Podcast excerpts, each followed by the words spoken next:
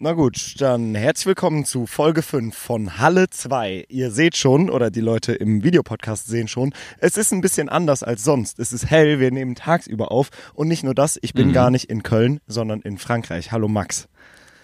Hallo Dave, ich hoffe, dass äh, es wirklich nur im Videopodcast auffällt und man uns ansonsten bestmöglich hören kann. Äh, ich kann für meinen Teil nichts garantieren, weil ich habe hier alles eingestellt und ich hoffe einfach mal, dass alles passt. Aber wie ist es in Frankreich? Das war ja mal wieder so eine richtige Dave Nacht- und Nebelaktion. Plötzlich äh, bist du da. Jawohl, also ähm, sollen wir vielleicht direkt mit WGDW starten und äh, ganz vorne Ja, du sagst anfangen? es. Ei, ei, ei, weil Ja, die Woche war die Woche war wirklich äh, mal wieder Hals über Kopf ähm, von A nach B gesprungen. Gestartet ist es bei mir ähm, mit der Schlüsselübergabe, die ich letzte Woche schon angekündigt habe. Ich habe final die Schlüssel ähm, für die Einzimmerwohnung fürs Wohnungsprojekt bekommen super happy gewesen ähm, und dann ganz viel hin und her organisiert, gedreht, geschnitten, um am Donnerstag, Donnerstagabend oder Freitagmorgen äh, nach Winterberg zu fahren zu Dirt Masters, einem der größten Fahrradfestivals in komplett Europa, wo es vor allem so um Mountainbike und Dirtbike, also so Leute, die hin und her springen, geht. Und ähm, ich habe mir kurzerhand gedacht, dass es äh, ganz witzig wäre, das Ganze auch mal auszuprobieren und ohne Training bei einem Downhill-Rennen mitzufahren. Ähm, hab das gemacht, drei Tage am Stück. Es war völlig Banane, da äh, gehe ich gleich nochmal drauf ein. Und bin dann, aber um jetzt wieder zurück zum Thema Frankreich zu kommen, bin dann am Samstagabend um 1 Uhr nachts äh, bei meinem Bruder angekommen, um mit ihm um 4 Uhr morgens ganz spontan äh, nach Frankreich hier an die Atlantikküste zu fahren, wo wir seit 20 Jahren mit unseren Eltern hinfahren, weil das Auto von ihm ist gefahren, also er wäre so oder so gefahren und hat dann gesagt, ey, ich habe einen Platz frei, willst du nicht mit? Für eine Woche mal kurz Kopf frei bekommen. Das habe ich dankend angenommen und jetzt sitze ich hier in einem komplett leeren Campingplatz und ähm, Max und ich nehmen das erste Mal remote auf. Ja, also bisher muss ich auch sagen, es funktioniert äh, super gut. Ich hoffe, das äh, ist auch im Endprodukt so. Aber das müssen die Zuhörer wirklich wissen. Das ist so ein typischer Dave. So. Also äh, ich habe gestern auch mit Jakob gesprochen. So Jakob ja Daves Mitbewohner und guter Freund von uns. Und ich meinte, wenn man eine Person anrufen muss und wenn sie rangeht, überlebst du und wenn nicht, dann stirbst du. Die letzte Person, die ich anrufen würde, bist du. Also no joke. Es kann einfach sein, dass du gerade irgendwie Hals über Kopf äh, in irgendeinem französischen äh, Campingwald ähm, durchs Dickicht Ja, schreist, während ja, man ja. irgendwie probiert, äh, dich irgendwie für irgendwas zu erreichen. Aber das ist wirklich zu krass. Also Dave äh, verschwindet einfach und die Seelenruhe, mit der du einfach nicht aufs Handy guckst und so, die hätte ich gerne. Das ist wirklich krass, Alter. Ich krieg no joke, ich krieg so, ich krieg so Angstzustände schon, wenn ich irgendwie, ähm, keine Ahnung, irgendwie mein Handy zu Hause vergesse und dann so nach drei Stunden wieder gucke, dann habe ich schon so übelste FOMO und denke so, scheiße, du hast bestimmt irgendwas Wichtiges vergessen und du bist einfach so vom Erdboden verschluckt, mal so für drei Tage oder so. Ja, und das ist ja schon gestartet, als ich nach Winterberg gefahren bin. Da ging das ja schon los. Da habe ich, hab ich auf mein Handy geguckt, äh, nachdem ich auf dem Rad saß und habe so gesehen, oh scheiße, komplett Köln hat probiert, mich anzurufen. Und ähm, da war ich aber mental, mental schon aus Köln raus und aus dem Auge, aus dem Sinn, ähm, war ich dann komplett nicht mehr zu erreichen. Ja, ich weiß auch nicht, warum äh, das bei mir so ist, aber ich fühle mich sehr gut damit, auch, auch wenn es zum Leidwesen von euch allen ist. Nee, also ich meine, das ist, glaube ich, wirklich eine Gabe so in der heutigen Zeit und auch in deiner, in deiner Rolle und in deiner Funktion. So, weil, so, du weißt es ja selbst, manchmal klingelt wirklich durchgängig das Telefon. Und das so seelenruhig abstellen zu können, weil es ist ja auch wirklich so, dass realistisch gesehen nichts passiert dann, ne? Ja. Also es geht ja nicht die Welt unter, wenn man mal irgendwie zwei, drei Tage nicht ans Telefon geht. Deshalb, ähm, also ja, es fuckt manchmal ab, aber ich glaube, dir, für dich selbst ist es auf jeden Fall ähm, was ganz, ganz Positives. Aber ähm, wir waren ja schon bei was ging die Woche und bei mir ging ja auch bekanntlicherweise viel. Ich hatte es auch bereits geteasert. Stimmt, ich bin Ähm, komplett hyped. Du hast mir extra nichts davon erzählt. Oh, ich bin gespannt. Ich habe extra, ich habe extra nichts erzählt. Ich habe einen, einen wilden Trip nach Mallorca gehabt. Der war wirklich äh, Chaos pur, Alter. Du musst dir vorstellen, wir sind ähm, auf Anraten von Philipp, Philipp macht mein Management, äh, sind wir sehr zeitig am äh, Kölner Flughafen gewesen, weil wir dachten uns, es gab irgendwelche Schreckensmeldungen von zwei, drei Stunden Sicherheitskontrollen, Schlangen und, und so weiter und so fort. Und ich war so, ja, okay, wer es glaubt, wird selig, so, das mal nicht übertreiben, aber äh, wir sind zu so einer weirden Zeit geflogen, irgendwie so 19 Uhr am Abend. Und ähm, wenn man weiß, man fliegt äh, in den Urlaub oder macht, fliegt auf einen Trip, dann, dann verplant man sich ja auch nicht den ganzen Tag. So mhm. habe ich eh einen Puffer gehabt und ich war so, ja komm, gehen wir ein bisschen früher an den Flughafen und haben original 15 Minuten gebraucht von Betreten des Flughafens bis an unser Gate. So. Und dann hatten wir so in Aussicht, okay, zwei Stunden warten noch. Also es war wirklich so, wir waren so schnell da. Und ähm, ja, was, wie, wie, du kannst einmal einen, einen Guess hast du, wie vertreibt man sich die Zeit, wenn man zwei Stunden auf dem Flieger nach Malle wartet? Bier. Ganz genau, Bier. Und äh, davon nicht zu knapp. Äh, ich habe ich hab auch ein bisschen gevloggt und äh, wer mein Video zur Mallorca-Reise gesehen hat, weiß, dass davon keine Szenen äh, oder kaum Szenen im Video zu sehen sind. Wir haben nämlich die, die Aufnahmen dann angeschaut und wir waren so übelst besoffen einfach so um 17 Uhr am, am äh, Köln-Bonner Flughafen. Weißt du, ähm, das war auf jeden Fall sehr lustig. Weißt du, wie ich darauf gekommen bin, dass es nur Bier sein kann? Äh, Warum? Äh, Eric, dein Cutter und Kameramann, ähm, hat jetzt auch angefangen, äh, auf Insta so ein bisschen zu teilen, was so hinter den Kulissen abgeht und äh, macht also sein Ding. Ja. Und er hat so sehr motiviert in die Kamera am Flughafen in der Öffentlichkeit so gesagt, yo Leute, was geht? Wir fliegen auf Geschäftsreise und filmt so mit dem Handy um sich. Und ich dachte so, oh, okay, wo kommt denn, wo kommt denn die Motivation auf einmal her? Ja, da, ja. da dachte ich mir, okay, das da muss äh, ein Schlückchen güldenes Nass geflossen sein. Das, das, das dachte ich mir in der Situation nämlich auch so, Alter, was mit dem los? Schreit er hier so drum. Vor allen Dingen so, wir sitzen da wirklich so, äh, haben insgesamt irgendwie drei Literchen Bier uns zugeführt und, ähm, und sitzen da so und der schreit plötzlich los, dass wir auf Geschäftsreise fliegen, so, als ob wir uns nicht eh schon genug zum Affen gemacht haben, aber das hat dann äh, noch dem, ja, noch die Kirsche auf die Sahnetorte gesetzt. Aber es war trotzdem sehr, sehr lustig und äh, naja, die Aufnahmen waren ein bisschen unangenehm, äh, weil wir so ein bisschen zu laut gesprochen haben. Wir haben jetzt nichts Unangenehmes gemacht, wir haben keine anderen Gäste belästigt oder so. Aber es war einfach ein bisschen unangenehm. Also ähm, vielleicht auch, um so die eigenen Grenzen auszutesten und besser einschätzen zu können, vloggt einfach mal, wenn ihr besoffen seid. Oh, weil ähm, dann werdet ihr vielleicht äh, Verhaltensänderungen herbeiführen. Ja. Ähm, genau. Aber äh, so sind wir dann aber mit einer weiteren Bitte? Sorry, die, die Connection, die lässt mich dir die ganze Zeit so ins Wort fallen ja, ja, man muss, wir, müssen, wir müssen die anderen, den jeweils anderen so ein bisschen ausreden lassen, einfach immer und dann erst einsteigen, glaube ich. Das ist jetzt der, der Fluch der, ähm, der Remote-Aufnahme. Was ich aber sagen wollte, äh, noch eine weitere Stunde Verspätung hat uns ereilt. Dann haben wir noch, ähm, das habe ich zum allerersten Mal überhaupt gemacht, im Flugzeug so, bei, also bei Ryanair wohl gemerkt, so Flugzeugessen bestellt absolute, äh, kann ich nur von abraten, also grauenvoll. ähm, sogar wenn man gut was Intus hat, ich glaube, nüchtern ist das kaum auszuhalten. Wir sind dann aber, ähm, wie gesagt, mit Verspätung und so weiter und so fort, nachts auf Mallorca angekommen, sind dann mit dem Taxi ins äh, Hotel gefahren. Und dazu muss ich sagen, so unangenehm wie das jetzt aus der Retrospektive vielleicht war, dieser äh, kleine, ja, dieser kleine Umtrunk, sage ich mal, mhm. am Köln-Bonner Flughafen, die Reise ist quasi nicht existent. Also ich habe jetzt keinen Filmriss oder so, ne?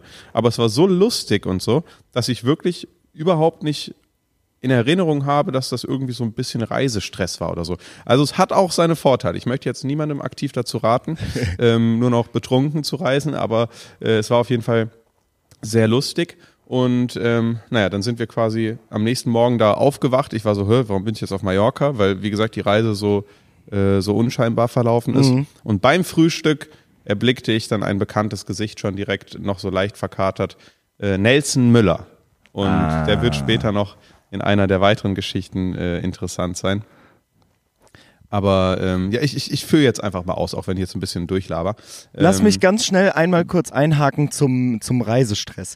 Das habe ich ja. nämlich gemerkt, als ich in Berlin gelebt habe. Und ja, Schande über mein Haupt, da bin ich äh, hin und wieder mal inland geflogen, weil es einfach für mich als äh, Praktikanten günstiger war, als mit der Bahn zu fahren, was schon mal völlig, völlig Banane ist. Krank. Naja, nichtsdestotrotz, ähm, ich habe gemerkt, dass vor allem alteingesessene Flughäfen wie damals Tegel oder jetzt Köln, ne, also jetzt, Philipp hatte ein bisschen Angst, weil irgendwie Personalmangel war oder so, aber an und für sich ja. sind die so unheimlich professionell und schnell. Plus Köln-Mallorca ist ja jetzt wirklich keine Strecke. Ne? Also wie lange fliegt man? Eine Stunde vielleicht? Äh, ein bisschen über zwei, glaube ich. Ah, echt? Okay, aber das ist, das fühlt sich an, als würde man sich in die Regionalbahn setzen und wirklich einen Ort True. weiterfahren. Also das läuft Ja. am Flughafen gut, äh, in Köln am Flughafen, in Mallorca am Flughafen. Äh, der Flug geht schnell, alles ist mega eingespielt. Die Leute, die, die Stewardessen und Piloten fliegen die Strecke äh, siebenmal, äh, siebenmal am Tag. Das ist, ähm, weiß ich nicht. Da, da, da kommt es einfach nicht zu Reisestress, weil es wirklich kein Weg ist. Das stimmt, ja. Also no joke, es ist auch faszinierend. Also wir, klar, wir hatten jetzt ein bisschen Verspätung, aber auch wirklich genau wie du es beschrieben hast, es war so, als würde man sich in die S-Bahn setzen irgendwie. Ähm, lass mich noch weiter erzählen. Ich bin nämlich dann morgens beim Frühstück gewesen, habe erstmalig dann den Nelson Müller gesehen, haben einen coolen Tag verbracht. So, äh, ich will da gar nicht so krass auf die Details eingehen von unserem Trip. Ähm, ich war von einem Meersalzhersteller äh, eingeladen. Wir haben uns die Salinen angeschaut. Wir sind Katamaran gefahren. Wir haben dann da abends ein schönes Dinner gehabt. Und da hake ich jetzt nämlich auch erst wieder ein. Es gab nämlich dort auch einen äh, sehr leckeren Roséwein, der vom, vom selben Unternehmer ist, der auch die Salinen betreibt. Und den haben wir uns gut schmecken lassen. Und wir hatten eine Liveband, die da gespielt hat. Ah. So, und, ähm, die, die, die Liveband hat auf jeden Richtung. Fall ja, die Liveband hat auf jeden Fall äh, gut abgerissen. So, die waren wirklich sehr, sehr krass. Mhm. Und ähm, wer auch sichtlich erfreut war davon, war der Nelson Müller, mit dem ich mich auch über den Tag schon wirklich sehr gut verstanden habe. Absoluter Ehrenmann. So, wir haben äh, auf dem Katamaran gechillt, sind da schwimmen gewesen und so weiter und so fort. Ähm, was für mich auch sehr, sehr cool war, weil ich war in, in seinem Sterne-Restaurant und äh, er ist ein absoluter Boss, ne? Also er macht so kranke Küche und ähm, ist trotzdem so übelst entspannt und, und so zugänglich und so, ne? Ja. Der war auf jeden Fall auch begeistert von der Musik, hat äh, sie dann auch gehört und äh, hat dann irgendwann so sich das Mikrofon geschnappt. Und dann ist einfach Nelson Müller, den man kennt aus dem Fernsehen als Sternekoch, ähm, ist dann da hingegangen, hat sich das Mikrofon geschnappt und hat so auf so, so Beats und Musik, die die Band da gespielt hat, einfach so einen miesen Song performt erstmal und danach noch so einen Freestyle gekickt. Und hat war probiert, so- ich dich auch mit reinzuziehen, ne? Ja, das ist nämlich genau das Ding. Ich habe so übelst gefühlt und so voll geweibt dazu und dann hat er so gesagt so, ey Max, komm du auch. Und ich so vor dem Kunden, also der uns da eingeladen hatte, ganz viele andere Persönlichkeiten, äh, irgendwie eine DFB-Nationalspielerin, äh, jemand, der, der Fashion-Shows macht und so. Und ich so, so die ganze Zeit schon nur so mit meiner Kamera unterwegs und dann wollte der, dass ich da so freestyle. Ich so, ja, nee, Nelson, lass mal, lass mal nicht machen. Und dann war das vorbei. Und dann ging es daran, dass wir mit einem Bus, mit einem Reisebus ins Hotel gefahren sind wieder. Mhm. Und dann habe ich nochmal so gedacht, so, komm, weißt du was? So, wir freestylen ja immer mal. Ich weiß nicht, äh, ob das hier so bekannt ist. Doch, aber, doch, das haben wir schon mal, ähm, haben wir schon mehrmals ausgeführt. Genau. haben wir schon mal thematisiert, also wir machen das schon gerne mal.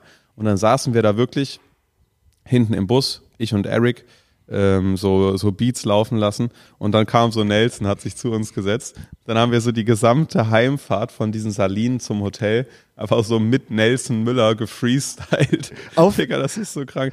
Auf legendäre S-Cry Beats. Habt ihr, Äh, nicht S-Cry, sondern äh, der äh, Laidback Freestyle Beat. Oh. Äh, also der, der Klassiker, der auch im Entstehungsstream zum Halle 2 Podcast lief. Aber das war wirklich zu krank, Alter. Ich habe wirklich gedacht, ich bin im falschen Film. So übelst der krasse Typ, Unternehmer, Koch, so. Ähm, und wir sitzen da so letzte Reihe Freestyle. Das war auf jeden Fall so ein, so ein lustiger Moment. Aber äh, riesen Shoutout an, an Nelson. Der ist wirklich ein sehr cooler Typ. Ich werde auch heute Abend wieder ähm, zu ihm fahren nach Essen, weil er da auch wieder so ein Musikevent hat. Ich hoffe, ich muss äh, das Mikrofon erneut nicht in die Hand nehmen. Aber ähm, das, das wird cool. Ich habe nämlich auch mit ihm zu einer Sache gesprochen, äh, von der ich dir erzählt Äh. habe, von der ich aber im Podcast noch nichts erzählen werde, äh, an der er großes Interesse hegt. Und wer weiß, vielleicht werde ich äh, in der Hinsicht auch mit Nelson zusammenkommen. Muss man mal gucken. Aber ähm, das war jetzt eine lange Ausführung, was vor, bei mir vorwiegend abging. Also Kurzfassung, äh, ich habe mit Nelson Müller gefreestylt. Sehr gut. Und äh, anscheinend seid ihr jetzt beste Freunde geworden. Ihr habt haltet es ja nicht aus. Nach fünf Tagen fährst du schon wieder bei ihm vorbei. Das ist der Anfang einer, Ja. einer großen, langen, guten Freundschaft. Aber eine Sache, die mir gerade in den Kopf gekommen ist, ich bin ja null essensthematisch drin. Und für mich hat es, bis du angefangen hast, Kontakt in diese Richtung aufzubauen oder Videos darüber zu machen, hat es immer so ein bisschen so gewirkt, als wären die Leute, die Fernsehköche sind, also ein Steffen Hensler, ein Frank Rosin, ein Nelson Müller, äh, so ein bisschen die Fell-Off-Köche, weißt du, die, die eigentlich nichts können. Und jetzt über den Prozess habe ich erst gemerkt, ey, warte mal, das sind eigentlich mega gute Köche, die einfach nur ins Fernsehen gegangen sind und nicht einfach irgendwelche Fernsehpersönlichkeiten, die auch ein bisschen kochen. Also ich, ich hatte, Eben. hatte gar nicht auf dem Schirm, dass es wirklich Michelin äh, Michelin-Köche sind, ähm, die Ja. einfach auch ein bisschen moderieren. Also Nee, ähm, eben, genau. Also da- das sind quasi die Leute, die ein unfassbares Talent im Kochen haben und zusätzlich noch ein Talent im Unterhalten haben. So, weil es ist ja leider wirklich so, dass man nicht unfassbar viel Geld verdient, wenn man ein unfassbar gutes Restaurant hat. Ähm, das ist wie so oft so, weil du bekochst ja nur eine gewisse Anzahl von Menschen, du arbeitest mit, Quali mit Produkten höchster Güte so und da bleibt einfach nicht mehr viel übrig, an dem du dich dann bereichern kannst. Ja. Und ich finde, dass Leute, die so absolute Meister ihres Fachs sind, dass sie auch gerne viel Geld verdienen sollen. Und ähm, das ist dann wiederum erst möglich, wenn du halt ins Fernsehen gehst, wenn du eine eigene Show hast, eine Produktionsfirma hast, eigene Produkte hast. So dann, dann kommt die Kohle rein. Jo. Und äh, ja, die Jungs, die, die halt, Jungs und Mädels, die halt äh, kochen äh, und das Ganze noch im Fernsehen machen und das auf einem hohen Niveau, die sind halt krass, krass, ne? Also, ja, und äh, sind, äh, heftig. d- also so wie du es gerade gesagt hast, auch bei so ähm, ganz normalen Restaurants in Köln jetzt abseits mal vom super super luxuriösen und High-Class Essen, habe ich mich schon so oft gefragt, wie zur Hölle sich das rechnen kann. Also äh, Ja. nehmen wir einfach mal ein Sushi-Restaurant als Beispiel. Du kaufst unheimlich teure teure Güter ein. Ne? Im Zweifelsfall kaufst du Ja. einen kompletten Lachs morgens. So, wenn der an dem Tag nicht weggeht, dann ist der durch. Am nächsten, also gehe ich von Ja. aus, dann ist der am nächsten Tag einfach nicht mehr äh, höchste Qualität und du kannst es nicht mehr vernünftig benutzen. Und äh, dann hast du ja nicht eine Person, du bist nicht dann Einzelunternehmer, bist Koch, lieferst das selber aus, ähm, ne, stehst alleine darum, sondern hast im Zweifelsfall einen Koch, eine Küchengehilfe, jemanden, der liefert. Da, da hängt so viel dran und dann auch noch äh, bist du ja fast darauf angewiesen, eine Top-Location zu mieten. Da, also ich verstehe das nach wie vor nicht, wie Gastro läuft. Ähm, Ja, also das ist halt einfach äh, knallhart BWL so, ne? Du kalkulierst wirklich wahrscheinlich komplett genau, was du machen kannst und so. Das hat klar einen kreativen Spielraum und der ist ja auch wichtig, weil da darin unterscheiden sich ja krasse Köche, aber du musst wirklich gucken, wo du bleibst, glaube ich, wenn du ein Restaurant schmeißt, ne? Also das ähm, ist halt einfach wirklich knallhartes Business, ne? Wenn du, wenn du irgendwie gucken musst, äh, dass du am Ende deine Mitarbeiter bezahlst, dass du vernünftig einkaufst und dass am Ende noch idealerweise was für dich übrig bleibt. Jo. Also ähm, das ist schon sehr respektabel und sehr schwer nachzuvollziehen, wie sowas irgendwie überhaupt funktionieren kann. Jo, also Shoutout an alle, die irgendwie in der Gastro arbeiten und probieren, sich da einen Namen zu machen und äh, ein Safe. laufendes Business zu halten. Ich habe auch immer mal wieder gehört, dass äh, das ist ja so fast so ein feststehender Begriff, so Gastro-Kinder, ne? Dass äh, einfach Ja. Kinder, deren Eltern Gastros haben, die einfach quasi sobald möglich einfach das äh, einfach im Laden helfen, irgendwie ähm, Ja. äh, in, in der Bedienung helfen oder was auch immer, weil es einfach so unendlich viel zu tun gibt. Und die Eltern den ganzen Tag, also der Laden ist von 14 bis 23 Uhr offen und vor 14 Uhr bist du die ganze Zeit unterwegs und kaufst ein und so. Also das ist wirklich ein knallhartes Ding. Ähm, da habe ich wirklich allergrößten Respekt vor. Nur für Das- unseren Das Luxus. glaube ich auch. Und ich glaube auch wirklich, dass es Leute, dass Leute, die es nur wegen dem Geld machen, nicht glücklich werden. So, du, du musst Bock haben Mhm. auf die Anerkennung, die du für gutes Essen bekommst und auf die Wertschätzung, die dir entgegengebracht wird, weil nur fürs Geld, du machst halt einfach so viel, dass es sich eigentlich undankbar anfühlen muss, glaube ich, so, wenn du äh, da nur stehst, um, keine Ahnung, am Ende irgendwie ähm, paar tausend Euro zu verdienen, so. Ähm, das ist, das ist schon, schon crazy. Ja, was sich aber sehr dankbar angefühlt hat, jetzt mal kurz wieder zurück zu Dirt Masters. Ich laufe auf das Ja. Festival, bin natürlich wieder viel zu spät. Ne? Also ich hätte Hm. um 16 Uhr äh, spätestens meine Startnummer abholen müssen, komme um 15.30 Uhr an und hatte noch keinen Helm, keine Schoner, musste das alles da kaufen. Also hasste da wirklich über, über das Festivalgelände. Und es kommt eine, eine Frau, würde ich sagen Mitte 40, mit ihrem Sohn an und sprechen mich an, hey, können wir ein Foto machen? Ich sage, ja, ja, klar, ähm, super gerne. Ich mache das Foto mit dem Sohn, will weitergehen. Und dann sagt die Mutter, nee, nee, ich würde auch noch gerne ein Foto machen. Ich denke mir, was? Äh, wie, wie kommt das denn zustande? Wir machen das Foto und ich bleibe Ja. kurz stehen und sie erzählt, ja, ich liebe euren Podcast, der wird immer besser. Ich bin total Podcast-Fanat und ich bin, äh, höre jetzt seit Folge 1 äh, jeden eurer Podcasts. Die letzte Folge war mega gut. An der und der Stelle äh, seid ihr richtig aufgegangen. Macht ein bisschen weniger von den Formaten, labert einfach so ins Mikro. Und ich war so komplett geflasht. Ich habe das, hab das überhaupt nicht gecheckt. Ähm, und Krass. richtig viele Leute bei Dirtmasters haben mich auf dem Podcast angesprochen. Und ähm, scheinbar haben wir wirklich Hörer aller Zielgruppe und aller Zielgruppen und auch Leute erreicht, die äh, gar nicht aus unserer YouTube-Community kommen. Also äh, liebe Grüße an die nette Dame und ihren Sohn. Ähm, wenn ich das Bild finde und es posten darf, dann werde ich das auch mal in die Story vom Halle 2 Instagram-Kanal packen, denn ich habe sie darum gebeten, mir das mal per Insta-DM zu schicken, weil ich mich so sehr darüber gefreut habe.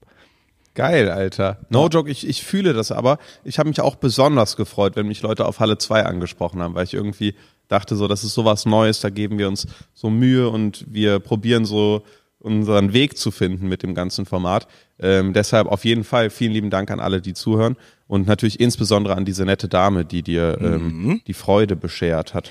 Also das, das ist ja wirklich sehr, sehr cool. Ist bei dir sonst noch mehr die Woche gegangen? Ich habe nämlich noch ein paar, paar Sachen auf meiner Liste. Ja, also äh, ich reiß ganz kurz Dirt Masters ab. Ähm, um das einmal kurz zu erklären. Das, eigentlich äh, bin ich schon ganz viele Jahre dorthin gefahren, immer ohne Fahrrad, nur um zu trinken. Das ist einfach, da, da kommt wirklich, äh, damals war das auch ein ganz besonderes Event, was viele Punkte in der Fahrradszene gegeben hat. Also ne, es gibt ja tatsächlich eine Welt- und Europa-Liga, wo die Leute dann fahren und damals war das so ein Diamond-Event, glaube ich, und das hat mega viele Punkte gegeben. Deswegen waren die ganzen Stars der Fahrradszene auch dort. Und im Prinzip ist das vier Tage Zelten, den guten Fahrradfahrern beim Fahren zugucken, Spaß zu haben, ein bisschen was zu trinken und ähm, die Zeit zu genießen und mit Gleichgesinnten irgendwie unterwegs zu sein. Und nachdem jetzt zwei Jahre Corona war, waren die Leute so unendlich heiß, da komplett einen drauf zu machen, dass das, äh, also das ist, äh, der, der Laden ist da, das Gelände ist da so auseinandergeflogen. Ich hatte in meiner Insta-Story einen Clip, wo nach der Aftershow-Party die komplette Meute äh, nach Winterberg ins Dorf gegangen ist, um dort weiter zu trinken. Das waren Warte mal, war das das mit den Bengalos? das war das mit den Bengalos, ja.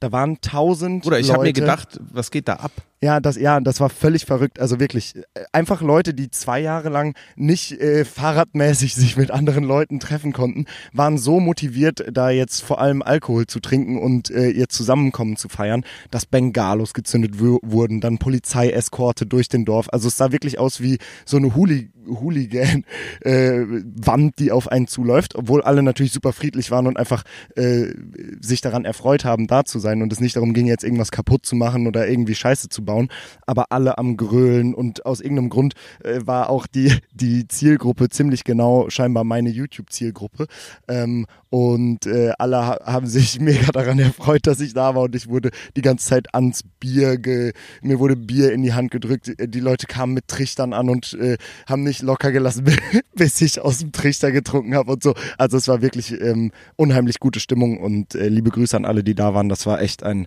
äh, waren wundervolle drei Tage. Krass, Alter. Ich hatte auch den Eindruck, so du, du, du warst ja so der, der, der geheime Star der Show, so, zu- je nach, so nach deinen Stories zu urteilen. Das war ja wirklich krass, Alter. Das war ja ähm, 100% Zielgruppe. Einfach so die, so wie du es bist oder auch warst, so einfach so die jungen Wilden einfach. Mhm. Ja, ja, so, ganz genau. Die, die dann wahrscheinlich sich umso mehr gefreut haben, äh, dass der, der junge wilde CEO, der CEO der jungen Wilden so rum, ähm, dass, dass er auch da war und äh, dann ihre Chance gesehen und genutzt haben. Aber das, das sah wirklich sehr, sehr krass aus. Also das, das stelle ich mir auch cool vor. Aber ohne zu viel vorwegzunehmen, wie war denn, wie war denn deine Leistung? Also, ähm, erstmal vorweg, ich war nicht der, der, äh, das Highlight dort. Es waren natürlich auch äh, die Könige der Fahrradszene da, also Lukas Knopf, Erik Fettko. Ähm, das wird jetzt den Leuten hier äh, vielleicht nicht super viel sagen, aber das sind, das sind die Könige der Fahrradszene. Die wurden dann nochmal mehr auseinandergenommen als ich und äh, begrölt und äh, befeiert. Ähm, aber es war auch cool, mit denen zusammenzukommen. Äh, meine Leistung war passabel, würde ich sagen. Ich bin ziemlich gut durchgekommen. Also im Downhill läuft es folgendermaßen ab. Es gibt einen Start, es gibt ein Ziel, es gibt eine abgestreckte abgesteckte Strecke den Berg herunter und es gibt verschiedene Linien, die man fahren kann. Also beispielsweise kommt ein 20 Meter langes Steinfeld und man kann entweder links, rechts, oder in der Mitte fahren oder wenn man ganz schnell ist, einfach drüber springen. Und äh, ich habe natürlich probiert, irgendwie eine Linie zu finden, die möglichst amateurfreundlich ist. Hatte zum Glück äh, Profis an der Hand, die mich da durchgeführt haben. Und es war alles mhm. bestens vorbereitet. Ich habe im Training bin ich super durchgekommen. Ich habe mich natürlich auch im Training mal gelegt, aber an und für sich war alles bestens. Ich stehe am Start und ich merke, dass es genau ist wie bei meinem ersten Fallschirmsprung. Es ist alles weg. Ich trete in die Pedalen, es geht los. An der Strecke stehen überall Leute, die, die mich anfeuern und äh, ich erfreue mich daran, aber ich finde meine Linie überhaupt nicht. Also ich fahre komplett nicht die. Linie, die ich mir, die ich mir vorgenommen habe. Kein Problem, ich war trotzdem relativ fix, komme gut durch, alles bestens. Ähm, hier und da kleine, kleine Problemchen, bis ich dann im absoluten Steilstück vor der, vor der Zielgeraden ankomme wirklich völlig, also völlig abseits meiner Linie fahre und viel zu steil auf eine Kurve, auf eine Kurve zu fahren und merke, dass ich nicht mehr bremsen kann. Und rechts und links stehen Alter. wirklich, würde ich sagen, 100 Leute, die sagen, Dave, Dave, Dave, Dave, Dave. Ich fahre, bremse, es passiert nichts und ich fahre einfach komplett abseits der Kurve, über die Kurve hinaus äh, und überschlage mich so ein bisschen, ist nichts passiert, aber da musste ich mich da erstmal rauskämpfen. Und im Endeffekt ist mein, ist mein Run den Bach heruntergegangen, weil ich mich gelegt habe. Ähm, oh nein. Ja, also tatsächlich, das war sehr, sehr ärgerlich. Ich bin trotzdem nicht letzter geworden. Es gab scheinbar Leute, die noch schlimmer gestürzt sind als ich. ähm, aber naja, was soll's. Es war eine wunderbare Erfahrung und ich habe tatsächlich Lust, ein bisschen mehr Rad zu fahren. Und es war mega cool, sich selber so zu überwinden, weil ich bin äh, jeden Sprung gesprungen, der auf der Strecke war. Ne? Also die auch die großen Linien mal gefahren und äh, das hat mega Laune gemacht. Also es war und du hast keine große Vorerfahrung, ne? Also du warst ja, glaube ich, einmal mit Geno genau äh, irgendwie Kumpel sowas, von uns. sowas oder sowas Ähnliches fahren und du bist früher Trial gefahren, ne? Also motorisiert. Genau, ähm, das war im Prinzip so die Vorerfahrung und die tatsächlich kamen auch ein paar Leute, ja, das kann doch nicht sein, dass du das erste Mal gefahren bist. Ähm, und so. Und irgendwie, keine Ahnung, war das wahrscheinlich so ein bisschen einfach bei mir drin, Kopf auszumachen und laufen zu lassen. Ähm, aber im Endeffekt kommt es darauf an, sicher und schnell ins Ziel zu kommen. Ich bin ins Ziel gekommen, aber nicht sicher und nicht schnell. Also da hat man auf jeden Fall dann hm. schon äh, gemerkt, dass die Leute, die länger fahren, einfach äh, besser sind. Ne? Also weil die einfach keine so. dummen Fehler machen und ihre Linie fahren. Und ähm, ich bin in der Amateurklasse gefahren, dann den Elitefahrern zuzugucken, die wirklich eine halbe Minute schneller waren als ich ähm, das war dann nochmal ein ganz anderes Level. Aber es hat eine Menge Laune. Eine halbe, eine halbe Minute auf, auf wie viel Zeit? Auf zwei Minuten. Okay, also, krass. Also das richtig. ist krass, aber das ist krass, aber aber nicht so krass wie, also es ist krass, dass du nur eine halbe Minute langsamer warst, so, weil ich würde wahrscheinlich da 20 Minuten runter brauchen. Entschuldige, entschuldige, ich musste kurz meine da? ja, ich musste kurz meine Nase putzen. Ah, okay. Es, ging nicht mehr. Das ähm, ist doch überhaupt kein Problem. Die die Meerluft, äh, wir sind ja, also ich ich sitze würde ich sagen, für die Leute im Videopodcast, ihr seht hinter mir ist überall Wald. Ähm, für die Leute, mhm. die nur hören, erkläre ich das mal kurz. Ich sitze auf einem Campingplatz äh, in Südfrankreich am Atlantik. Ähm, wo ich, wie gesagt, schon 20 Jahre hinfahre. Um mich herum ist noch niemand. Die Saison startet so mäßig nächste Woche und hier ist es noch ziemlich leer. Krass. Ich sitze in einem Pinienwald und wenn ich mich umdrehe und richte durch den Pinienwald gucke, dann kann ich das Meer nicht sehen, weil hier eine hohe Düne noch kommt, aber naja, so 300 Meter entfernt ist das Meer. Wenn ich jetzt die Kopfhörer ausziehen Krass. würde, dann würde ich es hören. Ihr vielleicht sogar auch, ich weiß es nicht. Ähm, und sobald ich hier ans Meer komme und einmal so die, die Salzluft die ganze Zeit atme, fängt meine Nase an zu laufen und äh, spült sich über die Woche dann einmal so komplett frei, habe ich das Gefühl. Also so richtig, so richtig äh, die wie soll ich sagen, die medizinische Wirkung der, der Meerluft kommt schon bei mir an.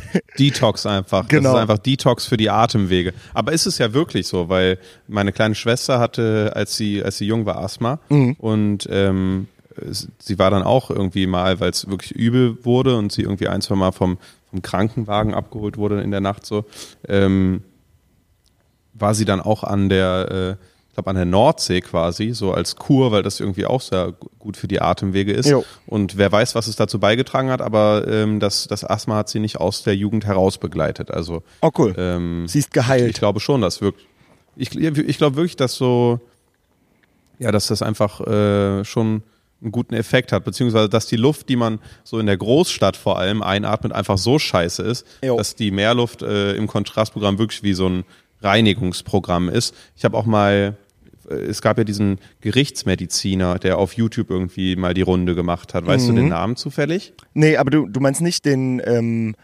den, den Typen, der so seziert, oder? Doch, doch, genau. Ah, okay, okay, okay. Der, der äh, für die Gerichtsmedizin halt so Obduktionen äh, genau. durchführt. Und ich glaube, Gewitter im Kopf hatten ein Video mit dem gemacht. Und mhm. ähm, da hat er irgendwie auch seziert und hat ähm, in diesem Video gezeigt oder nur erklärt, ich weiß es nicht mehr genau, es ist ein bisschen her, dass ich es gesehen habe, welche Einflüsse zum Beispiel das Rauchen auf die menschliche Lunge hat. Und äh, dann hat er so, so, hat er so eine Person äh, seziert und da meinte der so, ja, also diese Person hat entweder ihr Leben lang geraucht oder in der Großstadt gewohnt. Und ich dachte mir so, oh, okay, alles klar. Also anscheinend ist man so vielen, ja, so viel, so viel Feinstaub und so viel Schmutz in der Luft ausgesetzt, dadurch, dass man in der Großstadt wohnt, dass das einen deutlich merkbaren Unterschied macht. Krass. Ähm, wenn, wenn man sich die Lunge von innen anschaut. Und äh, dementsprechend sollte man am besten nicht in der Großstadt leben und wohnen. Deshalb, Dave, rauchst du noch? Ähm, ja. Und gutes, gutes Stichwort. Jetzt, jetzt würde ich so unheimlich gerne eine rauchen, aber ähm, was soll's. Naja, aber das ist ja tatsächlich ein bekanntes Problem. Also so Stuttgart und so, da, da ist die Luft ja, da ist die Luft ja so schlecht, dass äh, manchmal für Wochen irgendwie das Autofahren ausgesetzt wird und die Bahnen kostenlos oder die öffentlichen Verkehrsmittel äh, kostenlos zu nutzen sind, weil deren Luft zu schlecht ist.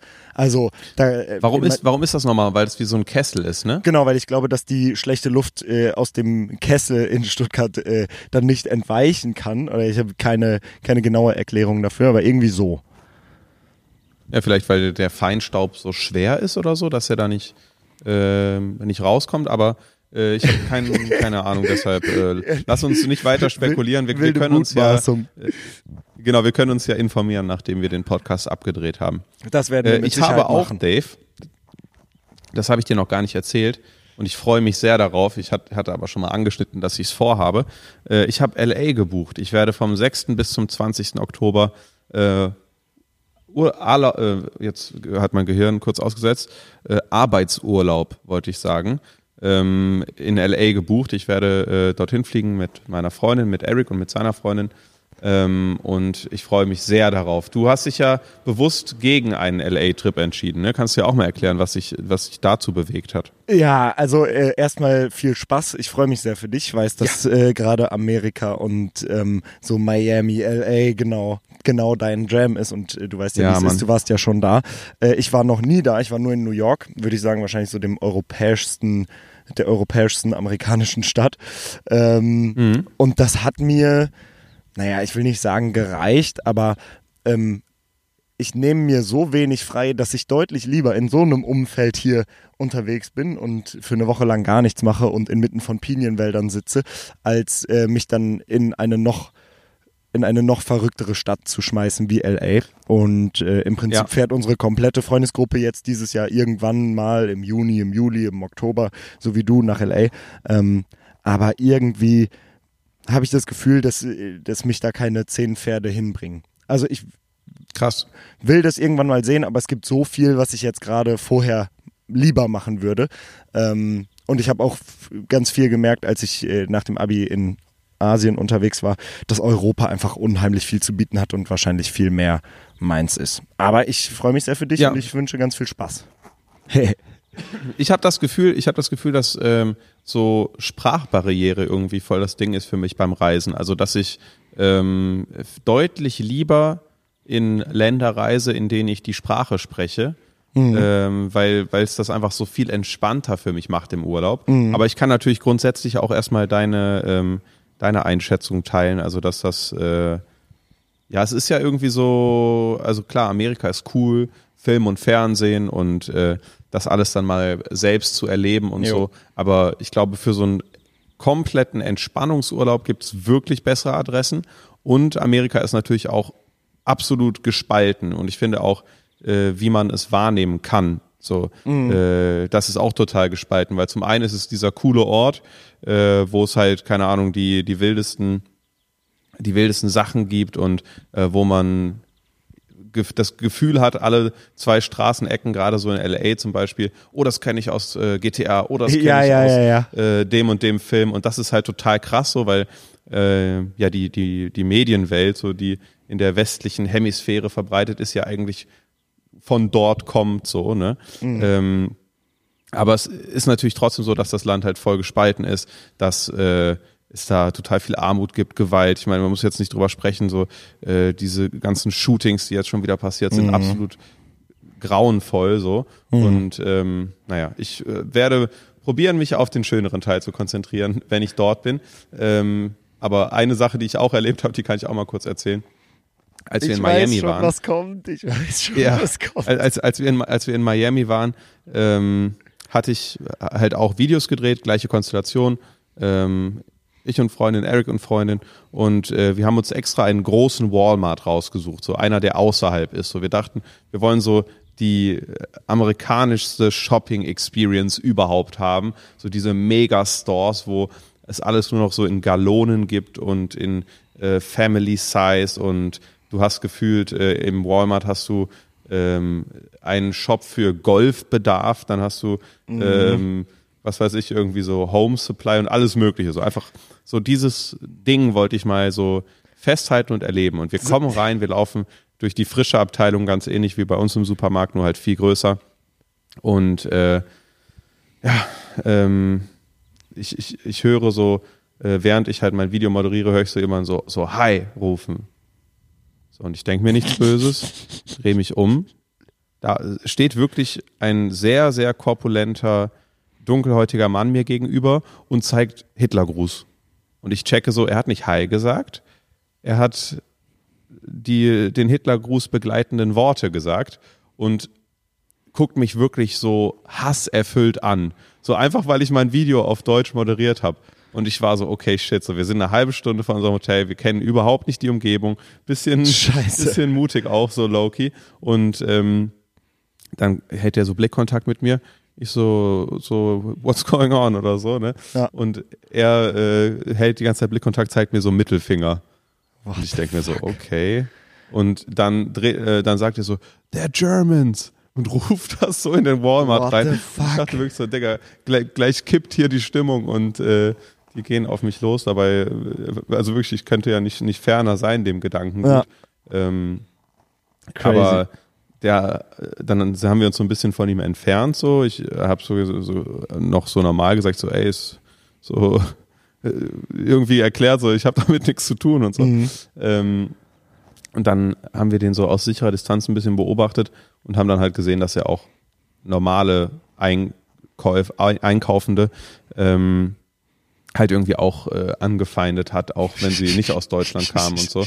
Das ist aber einfach genau der crazy. Teil von Amerika, genau, das ist halt genau der Teil von Amerika, den es auch gibt und äh, da fühlt man sich dann direkt nicht mehr ganz so wohl. Da kann es äh, so viele Hollywood-Signs oder sonst was geben, äh, dann denkst du dir nur kurz so, Alter, ich wäre gerne in Deutschland, ähm, da, da passiert sowas nicht. Ja, ich hab, ähm, war ja letztes Jahr zum Drehen auch in New York für eine Woche und ähm, war da dann auch abends in irgendwelchen Bars unterwegs und habe äh, Leute kennengelernt und mit denen gequatscht. Und grundsätzlich fand das jeder geil, dass ich aus Deutschland kam. Jeder hatte irgendeine Mhm. Tante oder irgendeinen Cousin, der in Deutschland lebt. Also jeder hatte irgendeinen Bezug. Krass. Und abseits davon, also das hat, hat mir jeder probiert so zu erzählen, dass sie irgendeine Verbindung zu Deutschland haben. Und im zweiten Satz hast du aber immer gemerkt, dass die Leute überhaupt keinen Plan haben. Das habe ich dir auch schon mal erzählt. Da war so ein Mädel, die, äh, mit der habe ich gesprochen, ja, bla bla bla, ich bin aus Deutschland. Dann hat die so gesagt, oh, I love Germany, Germany is so nice, especially the history. Ich war so, warte mal, kann sein, dass du gerade irgendwas verwechselst? So, weil das Ja. ist, ist ja jetzt nicht so das äh, positiv Aushängeschild. Ähm, also die haben, haben, es haben viele einfach wenig Plan, was wirklich abgeht. Ähm, aber es war sehr unterhaltsam.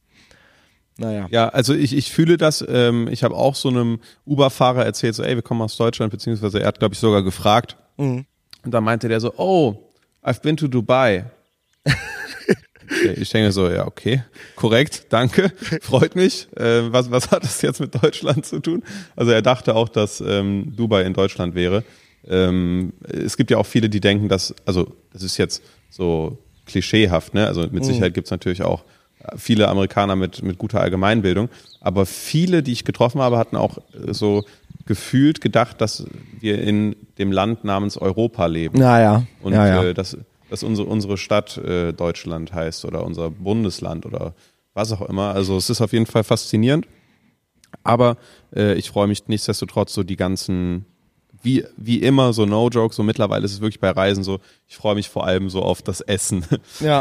Ich freue mich so auf die, auf die ganzen Sachen, die dich komplett ausnocken. Ich freue mich auf Chemie im Essen und so, weil für zwei Wochen ist das cool, so, ne? Ja, ja. Äh, Dann, dann, dann macht das richtig Spaß, so. Aber ähm, langfristig bin ich natürlich äh, doch froh, dass wir hier äh, unser, unser gutes Schwarzbrot haben hier. Ja, aber Ähm, genau das habe ich gerade eben auch erlebt. Ich bin äh, hier auch in so einen großen Leclerc gegangen, also Supermarché, Leclerc, das sind so die großen Läden. In Frankreich gibt's ganz viel so, naja, im Prinzip wie so ein Walmart. Ne? Das ist nicht so riesig Okay. wie in Amerika, aber im Prinzip hast du vorne Elektronikabteilung, da gibt's auch Waschmaschinen und äh, so ein Laden, in dem es alles gibt. Da ist vorne noch ein Friseur drin und im Prinzip sehen so die großen Läden aus. Und weil wir ja seit Ja.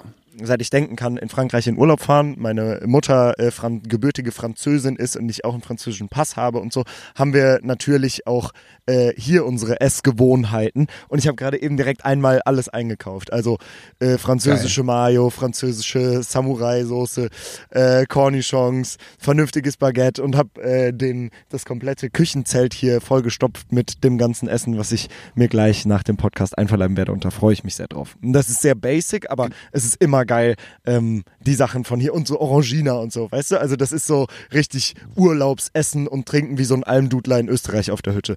Äh, das ist einfach, einfach nice und schmeckt auch nur hier so, wie es schmecken soll. Almdudler, Almdudler ist ja so ein Ding, das ist so, so ein, so ein absolutes Hüttending, so Ja, zum Beispiel. Gibt es was, was du so richtig krass verbindest mit dem, mit dem äh, Campingurlaub? Gibt es so eine Speise? Ich glaube, du hast mal von Moule Frit erzählt oder so. Ist das so dein, ja, dein Signature-Dish? Natürlich, das haben wir gestern auch direkt bei Ankunft. Wir haben hier alles in die Zelte geschmissen und äh, sind direkt Mulfried essen gegangen. Und ich habe sogar Was extra. das? Das sind ähm, Muscheln, wie, wie heißen die denn, diese schwarzen? Ich weiß es Miesmuscheln? Gar nicht genau. Vielleicht sind es Miesmuscheln ähm, in so einem riesigen Ja. Topf. Miesmuscheln, ich werde es schnell googeln. Es sind Ich denke ja. Miesmuscheln in so einem riesigen schwarzen Topf. Mhm. Dazu Fried, also Pommes. Und ähm, dann einfach der völlige Genuss. Die gibt's dann mit Weißweinsoße in äh, natürlich ohne irgendeine Soße, wie auch immer. Und ich habe extra ein Video gemacht, was ich natürlich äh, zum Release dieser Folge in die Story packen werde, damit ihr seht, wie es richtig ist. Max und ich haben nämlich Boah. neulich in einem Tapas-Restaurant auch ähm, Mulfried gegessen und das geht einfach nicht in Deutschland. Also die, die, die müssen, ja, da- weißt du, die, die müssen aus dem Wasser kommen und im Prinzip äh, ins heiße Wasser in den Topf geschmissen werden, damit die so frisch sind, dass es wirklich Spaß macht, ähm, Ja. bis die dann mal 1300 Kilometer oder wo auch immer die, die herkommen, äh, in Köln in einem Tapas-Restaurant ankommen. Da kann das einfach nicht so, so nice sein wie hier. Das ist ja quasi schon. Oh, Kampfjets fliegen über mich, Alter, ich guck denen zu. Ach du Scheiße. Was geht jetzt ab? Ja, also. Alter, war das laut. Ja, ja, also ich konnte die auch komplett beobachten. Die sind in Steilkurve hier an mir vorbeigeflogen. So wirklich, ich würde sagen, so realistisch 300 Meter Entfernung, aber ich konnte die perfekt sehen und konnte sehen, selbst wie die steuern, die Flaps. Ähm, der französische Kampfjet-Stützpunkt ist hier in der Nähe, also so, ich glaube, Okay. 150 Kilometer weg und die trainieren halt überm Wasser. Und die knallen Krass. hier immer drüber und sind, mit wie viel kmh sind die unterwegs? Oh, sie kommen nochmal zurück. Ach du Scheiße. Ja, da vorne. Nehmen mal Alter, die Kamera. Zwei Informationen, nee, die sind schon, die sind zu schnell, die sind schon wieder weg. Ich werde Okay. äh, auch das Ab- die Woche über mal aufnehmen und auch noch in die Story packen, aber das ist immer sehr beeindruckend. Ja, die Krass. trainieren Und die hier. sind da immer unterwegs, oder wie? Naja, also so einmal am Tag kommen die schon vorbei und fliegen hier ein paar Kurven und so. Und sind über Meer dann, ne? Heftig. Also das ist wie die deutschen Kampfjet-Leute, die trainieren, glaube ich, in Amerika über irgendeiner Wüste, halt da, wo nichts passiert, außer in Anführungszeichen, ähm, außer dass ihnen was passiert, wenn sie irgendwie, wenn mal irgendwas nicht klappt und sie vom Himmel fallen sollten. Alter Schwede, krass. Wa- Was ich aber gerade sagen wollte, bevor sie aufgetaucht sind, ähm, das, es, es fühlt sich fast ein bisschen an wie ein kleines Geschenk was du mir gemacht hast, weil ich wollte, ich habe mich wirklich immer dafür interessiert. Moule Frit dachte ich immer zum Beispiel, seien äh, frittierte Muscheln, aber es sind mm. Muscheln mit, mit Pommes, das Jawohl. ist schon mal gut zu wissen. Ich freue mich sehr darauf, sie zu sehen und werde es äh, wie ein Geschenk aufnehmen. Und äh, wenn du den Videopodcast anschaust, beziehungsweise in dem Bildausschnitt vielleicht nicht, oh, da sind sie wieder. Ich hör's. Ich habe sie gefilmt. Das ist kaum zu überhören. Ich habe sie gefilmt. Sorry Leute, ich, äh, das war nicht geplant hier, aber ich äh, kann wenig dagegen tun. Ja, das ey, hört mal auf, da rumzufliegen jetzt mal. Französisches Militär, fuckt jetzt mal nicht ab, bitte. Ähm, es gibt auch ein Geschenk für dich. Oh. Das hat nämlich Ancelin mehr oder weniger äh, gemacht. Die hat nämlich dein Chaos, das du äh, mir freundlicherweise oder uns freundlicherweise hinterlassen hast, äh, hat sie nämlich äh, größtenteils schon behoben. Ich danke vielmals. Das war die absolute. Ja, also ich, oh, ich, ich, ich, ich habe auch leid. so zu den zu, zu allen gesagt. Ich meinte so, ähm, als du unterwegs warst, ich weiß gar nicht mehr genau wo, kamst du so wieder, ich hatte so alles aufgeräumt, dann war ja. ich so zwei Tage auf Malle, komm wieder und du hast das komplette Büro zerlegt einfach. Ja, das war wirklich, also ich habe noch probiert äh, in der Nacht, bevor ich zu Dirt Masters gefahren bin, bis zwei Uhr das so irgendwie halbwegs wieder äh, bewohnbar zu machen, das Büro, und meinen ja. auf meinen Schreibtisch deinen Rechner zu stellen und so. Aber das hat natürlich nichts gebracht, weil beim Reinkommen ins Büro standen wirklich, naja, 40 Zentimeter hoch gestapelt schon auseinandergeschnittene Kartons, also wirklich massenhaft Müll einfach und so mega viel Scheiß, ja. den wir für die äh, Produktion, bevor ich weggefahren bin, gebraucht haben. Also es tut mir schrecklich leid, aber dann danke ich dir beziehungsweise Anselin fürs, äh, fürs Haushelfen. Das war wirklich sehr unangenehm. Ich, wär, ich werde es ich werde es ausrichten. Ich bin, bin auch froh, dass es äh, wieder so, so wohnlich hier aussieht. Ähm, wir sind rein eskaliert in was machen Sachen. Ich finde es aber cool. Also ich habe auch das Feedback bekommen, dass Leute sich wünschen, dass wir ein bisschen mehr, mehr rumlabern und nicht so Formate ähm, abhaken. Aber ähm, bei mir verbindet sich auch beides. Man könnte es auch als High- und Hungrig-Story werten. Äh, ich habe nämlich diese Woche äh, eine kranke Barbecue-Session gehabt. Oh. So, äh, einmal, einmal gegrillt und das ist auch meine, meine Geschichte, die ich gerne mitbringen wollte. Ich bin nämlich ähm, auch wieder mit Jakob einkaufen gewesen äh, bei Mare Atlantico, so nice. italienischer Feinkosthändler. Warst du schon dort oder kennst du es nur aus Erzählungen? Ich kenne es nur aus Erzählungen und aus den Mitbringseln.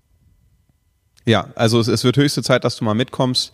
Äh, einfach so ein maritimer Feinkosthandel. Die Betreiber sind Griechen. Es gibt dort aber auch ganz viele äh, italienische Feinkostprodukte und äh, das ist so mehr ein Großhandel eigentlich, der aber auch geöffnet ist für ähm, ja, einfache Kunden. Man kriegt auch immer so DIN A4-Rechnungen und so.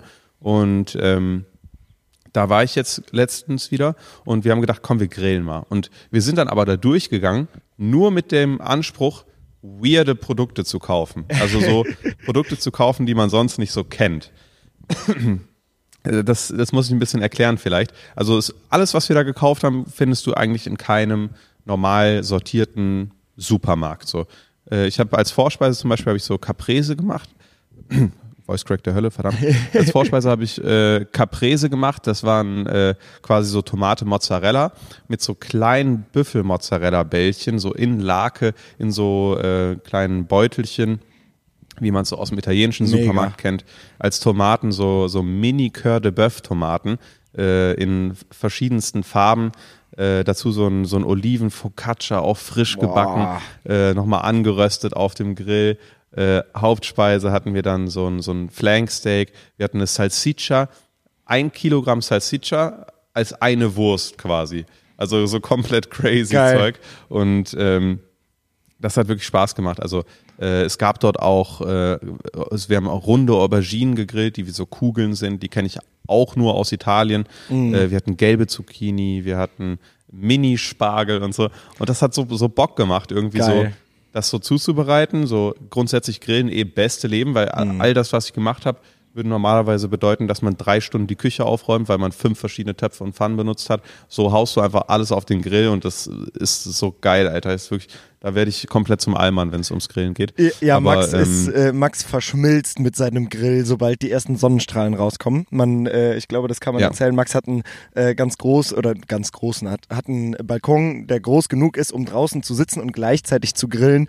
Und äh, das lässt sich Max nicht zweimal sagen. Da wird wirklich vom Frühstück an bis zum Abendessen im, in den Sommertagen der Grill einfach benutzt für alles. Also ja. Grilled Cheese Sandwich ja. zum Frühstück, Mittagessen, dann irgendwie äh, Fleisch und all das, was du gerade aufgezählt hast und abends nochmal. Und wirklich alles, was möglich ist, wird mit diesem Grill gemacht und das ist äh, für alle Leute um Max herum, also unseren kompletten Freundeskreis, der ein, ein kompletter Segen, weil äh, ohne dass es für Max anstrengend scheint, ähm, ja, steht er da am Grill und bekocht uns alle. Das ist wirklich einfach es nur dürfte, nice. Es dürfte auch eines der besten Geschenke gewesen sein, die ich je bekommen habe, weil das habt ihr mir ja geschenkt, ne, den Grill. Genau, wir irgendwann äh, waren wir mal so und haben gedacht, boah, Max macht so viel für uns und er steht so gerne in der Küche, aber er hat keinen Grill. Das war das erste Geschenk, was wir dir, glaube ich, gemacht haben.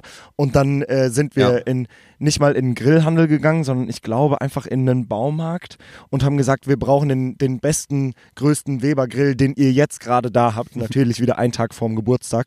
Und den hast du bekommen. Ja. Und das ist mit Sicherheit jetzt äh, auf lange Sicht äh, nicht genügend für dich, weil vielleicht brauchst du dann vier Brenner mit äh, mega Ablagefläche ja. nochmal. Ähm, aber die letzten Jahre hat er ja wirklich einen wunderbaren Dienst geleistet.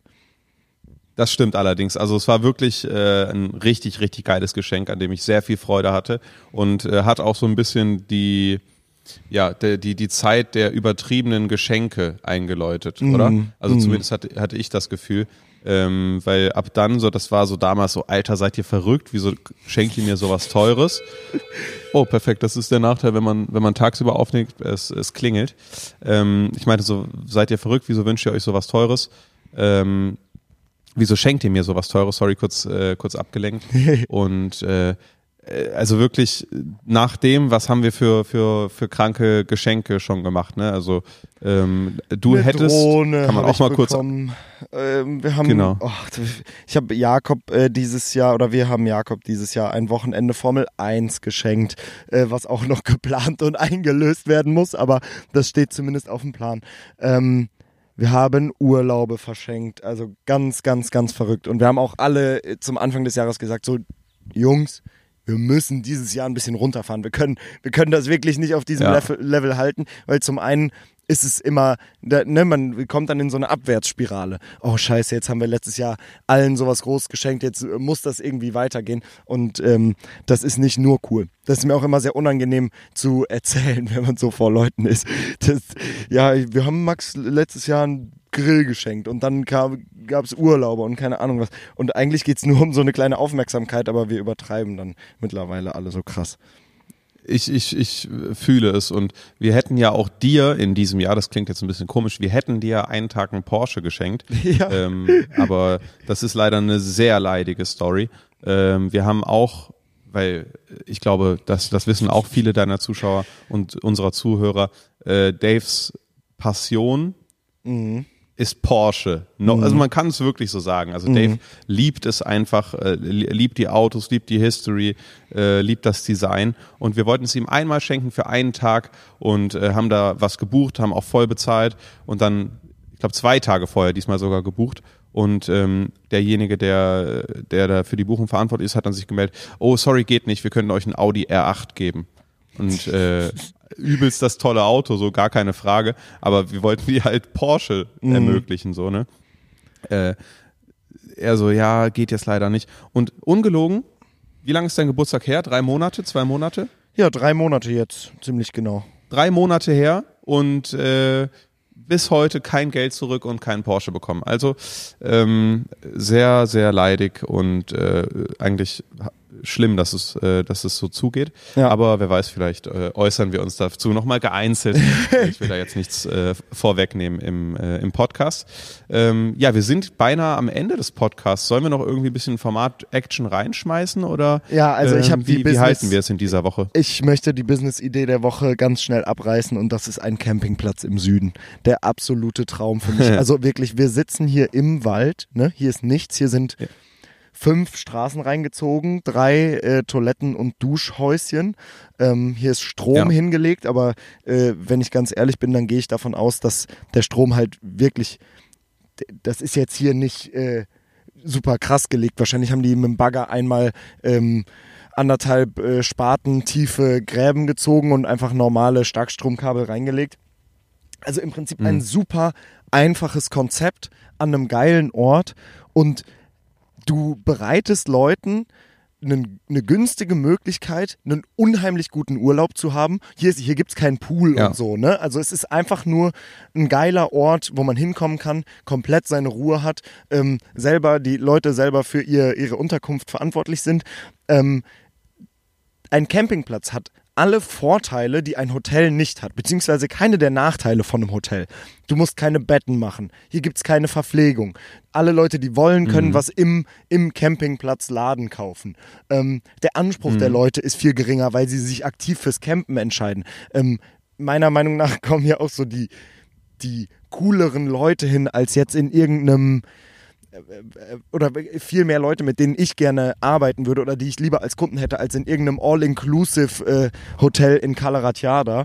So, ne? Also, und das ist so ein Rentnertraum von mir, so Campingplatz-Wart zu sein oder einen Campingplatz zu haben. Weil auf der anderen Seite, es ist natürlich günstig, aber es ist schon so, dass wenn man eine ordentliche Fläche hat, hier richtig Kohle bei rumkommen kann. Also ich gucke ja. gerade neben mich, Stellplatz 303. Ich würde sagen, äh, die sind auch komplett durchnummeriert. Ich würde mal sagen, hier gibt es so 60, ja, 50 äh, Wohnmobilstellplätze und so 500 äh, Zeltabschnitte. Pro Zeltabschnitt können wahrscheinlich so vier Zelte stehen. Ähm, und dann kostet das so, keine Ahnung, 20 Euro die Nacht pro Abschnitt. Das äh, rechnet ja. sich schon über die Saison und im Winter hast du frei und Auf kannst irgendwo Fall. anders hingehen und da das Leben genießen. Also einen Campingplatz zu haben, ist die Business-Idee der Woche für mich. Ich dachte, ich dachte erst, als du gesagt hast, äh, die Business-Idee der Woche käme jetzt, dachte ich, ähm, dass du Mulfrit-Stände in, Deutsch, in Deutschland öffnen willst. Aber du hast ja schon gesagt, dass es äh, aufgrund der Transportwege ähm, sinnlos ist, aber das, das war mein erster Gedanke. Aber äh, ich fühle es, ich habe ja auch sehr positive Erfahrungen mit Camping gemacht. Also mhm. ähm, mit Dave, mit Revi, mit Jody damals ähm, und Sebastian waren wir mal unterwegs. Und äh, ich war davor nie campen. Wir hatten auch, ja, okay, es war ja nicht Camp, ne? Wir hatten jetzt kein, kein, kein Zelt, wir hatten mhm. so ein äh, T, T5 war das mit, mit Aufbau. Jo. Mit so einem ähm, genau, und da haben wir dann zu, mit dem Dachzelt, genau, da haben wir dann zu viert äh, drin gepennt. Also es war schon enger Raum und so. Es war sehr aktiv, der Urlaub, weil wir halt auch häufig, äh, häufig die, die, den Ort gewechselt haben, bis wir dann diesen einen unfassbar schönen Campingplatz gefunden haben in Italien. Äh, aber bis, bis dahin war das war es sehr aktiv. Es war ein ganz anderer Urlaub. Äh, ich kann mir vorstellen, dass es auch sehr entspannend ist. Ähm, ich habe es jetzt in dem Fall doch, also da, als wir da in dem Campingplatz in Italien waren, war es doch sehr äh, entspannt. Sonst mhm. war es ein bisschen, bisschen Action, aber ich meine, das ist genau wie bei dir erstes Mal Dirt Masters, ähm, bei mir erstes Mal Camping. So man, man muss kopfmäßig erstmal sich darauf einlassen ja, und dann ja. ist schon wieder vorbei. So ungefähr. Ja, genau. Also das, es war auf jeden Fall man muss schon organisieren und die Sachen parat haben und den äh, Adapter von Normalstrom auf Starkstrom und äh, hier Sachen dabei haben. Und im besten Fall muss man wissen, wie man sich im Zelt bewegt und verhält und äh, Gräben zieht, wenn es mal anfängt zu regnen und so. Aber wenn man das ein paar Jährchen gemacht hat, dann ist das, dann ne, schüttelt man das aus dem Ärmel und das ist super entspannt. Ja, finde also wirklich äh, finde ich sehr sehr cool, würde ich auch gerne bald mal wieder machen. Jo. Äh, ich, ich weiß nur nicht, ich glaube, ich würde dann lieber trotzdem mit einem geilen Wohnmobil unterwegs sein. also quasi nur die nur die Perks haben von von äh, der, der Freiheit, äh, sich zu bewegen und den Ort zu wechseln, aber trotzdem so ein bisschen Komfort und, und Luxus, weil äh, so wie du gesagt hast, wenn man sich mal frei nimmt, so ähm, mm. finde ich es dann schon geil, wenn, wenn man es dann auch richtig gut hat. Jo. Aber ich meine, ähm, da, ich ich, ich fühle beides. Ich hätte auch Bock, und das, das will ich seit meinem äh, Schulabschluss machen, mal wirklich mit, mit, mit Zelt so ein bisschen in eine Region gehen, wo man sich so ein Stück weit selbst versorgen kann, beziehungsweise wo man so aus der Natur Sachen ziehen kann zur Verpflegung. Also äh, sei es jo. irgendwie Angeln, sei es äh, Pilze sammeln, so ein Ding, weißt du? Da ist also, man wahrscheinlich glaube, in Schweden am besten dran da hast du Heide, Genau, hätte ich da auch hast gedacht. Du Pilze, da hast du, kannst du angeln gehen, aber das können wir eigentlich mal machen. Ey, ich hätte wirklich sehr große Lust darauf. Sehr geil. Mü- Müssen wir, müssen wir uns mal, müssen wir uns mal überlegen. Ich habe da Todesbock drauf. Ähm, ich glaube, wir sind ja am Ende der Folge angekommen. Für wie viel würdest du und wenn ja, ähm, würdest du eher und für wie viel würdest du gibt's diese Woche einfach nicht? Habt ihr jetzt Pech gehabt, wenn ihr die ganze Zeit drauf gewartet habt? Nein, Spaß. Ich glaube, das ist äh, ein Format, welches äh, verkraftbar ist, dass es nicht dabei ist. Aber äh, es hat mir außerordentlich viel Freude bereitet. Ich hoffe, das kommt im Schnitt gut zusammen, weil ich finde, es lief auch einfach toll wieder. Ja, also die, die Folge hat, finde ich, bis dato am, am meisten Spaß gemacht. Weil so viel passiert war und wir einfach so auf, drauf losgequatscht haben, das war genau nach meinem Geschmack. Und irgendwie hat es dann doch alles Das war echt funktioniert. geil. Ja, irgendwie, genau, alle Formate wurden so, wurden so eingewebt irgendwie. Ich Ja. würde sagen, vielen lieben Dank fürs Zuhören. Lasst uns gerne eine 5-Sterne-Bewertung da. Ähm, und checkt alle Socials ab, at Halle2. Ähm, bis dahin und danke fürs Zuhören. Ich liebe euch. Macht es gut. Bis nächste Woche. Kuss, Kuss. Ciao, ciao. Ciao.